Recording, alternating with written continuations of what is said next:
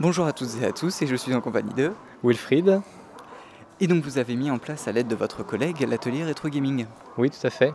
Euh, donc à la médiathèque, euh, au niveau, à chaque période de vacances scolaires, on essaye de proposer donc cet atelier de manière un peu récurrente pour essayer de fidéliser un peu le public donc à, cette découverte des jeux, des jeux anciens. Est-ce que ça a été difficile de mettre en place, de réunir les consoles? Est-ce qu'il y a eu euh, des travaux à faire sur certaines consoles?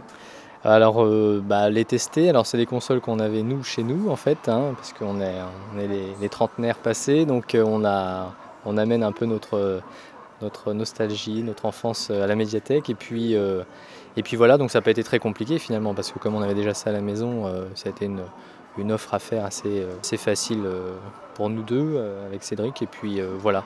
Donc maintenant, à chaque fois, on est obligé de tester les jeux quand même avant de, les proposer à notre public pour être sûr qu'ils s'allument, qu'ils fonctionnent bien. Et puis, puis voir aussi s'ils conviennent un petit peu au public parce qu'en général, les jeunes attendent ici, dans cet atelier, en tout cas, de jouer à deux. Voilà. C'est ce qu'on s'est rendu compte. Les jeux individuels fonctionnent un peu moins bien. Et donc, euh, je vois que vous êtes, euh, comme vous nous disiez tout à l'heure, et je le vois là, euh, donc il y a différents types de, télé. La mise en place n'a pas été trop dure en termes de périphériques, de matériel autre pour les consoles? Non, on a essayé de garder une, très vieille télé cathodique, à tube cathodique, pour, pour avoir donc une console, la Master System 2 qui tourne dessus.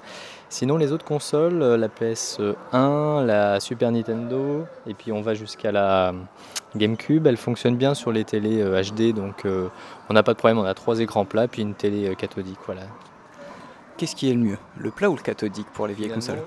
Finalement, quand on regarde bien, le rendu est quand même sympa sur les télé HD. Hein. La preuve, vous-même vous, le voyez, c'est vrai que ça rend bien quand même, même une vieille console à euh, un rendu couleur. Et puis, euh, on voit bien les pixels, mais bon, ça fait ça son charme aussi. Ça fait son cru. Ah, c'est son cru, tout à fait.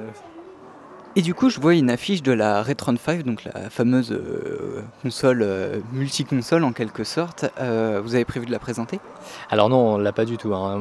Ni Cédric ni moi ne, l'avons. Nous, on a les consoles dans leur jus. ce sont les nôtres qu'on ramène ici. Mais la Retron 5, c'est un petit peu pour faire pour montrer à nos jeunes qu'il est possible d'acheter donc une console un peu comme ça universelle qui permet d'installer toutes les cartouches qu'on souhaite dessus. En fait, c'est une console hybride un peu et toutes les anciennes cartouches de jeux s'adaptent dessus. Donc on peut avoir des vieux jeux à la maison sans avoir la console et en achetant cette Retron 5, on se retrouve avec une console voilà, multi-service. tout passe, hein. vraiment, que ce soit NES, Super NES, tout ce qui est jeu à cartouche. Voilà. Vous avez pensé à l'émulateur?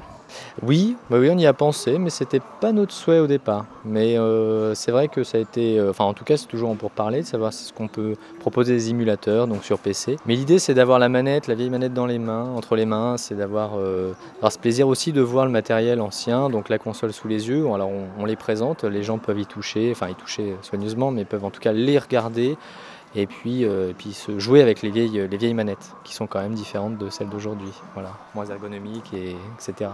Et du coup, on a donc des vieilles consoles, on a parlé d'émulateurs. Est-ce qu'on verra aussi des vieux jeux PC, voire des vieux PC Bah ça peut, oui. En fait, à chaque fois, on essaie de proposer des nouveaux jeux. Et euh, pourquoi pas? Pourquoi pas ramener ça aussi sur des, des vieux jeux PC Alors, c'est pareil, c'est toujours un problème de matériel parce qu'il faut pouvoir euh, accéder à ces, vieux, euh, ces vieux systèmes. Alors, comment y accéder?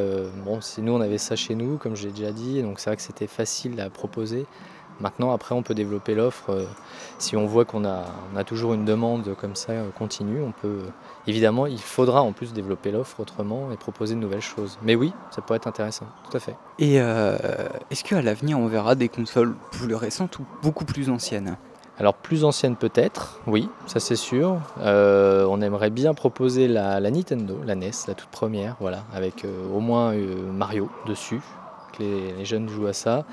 Euh, pour l'instant, on s'est arrêté à la plus ancienne, enfin une qu'on a la plus ancienne, c'est la Master System 2, mais on aimerait bien proposer la NES. Après, euh, au-delà de la NES, je ne sais pas.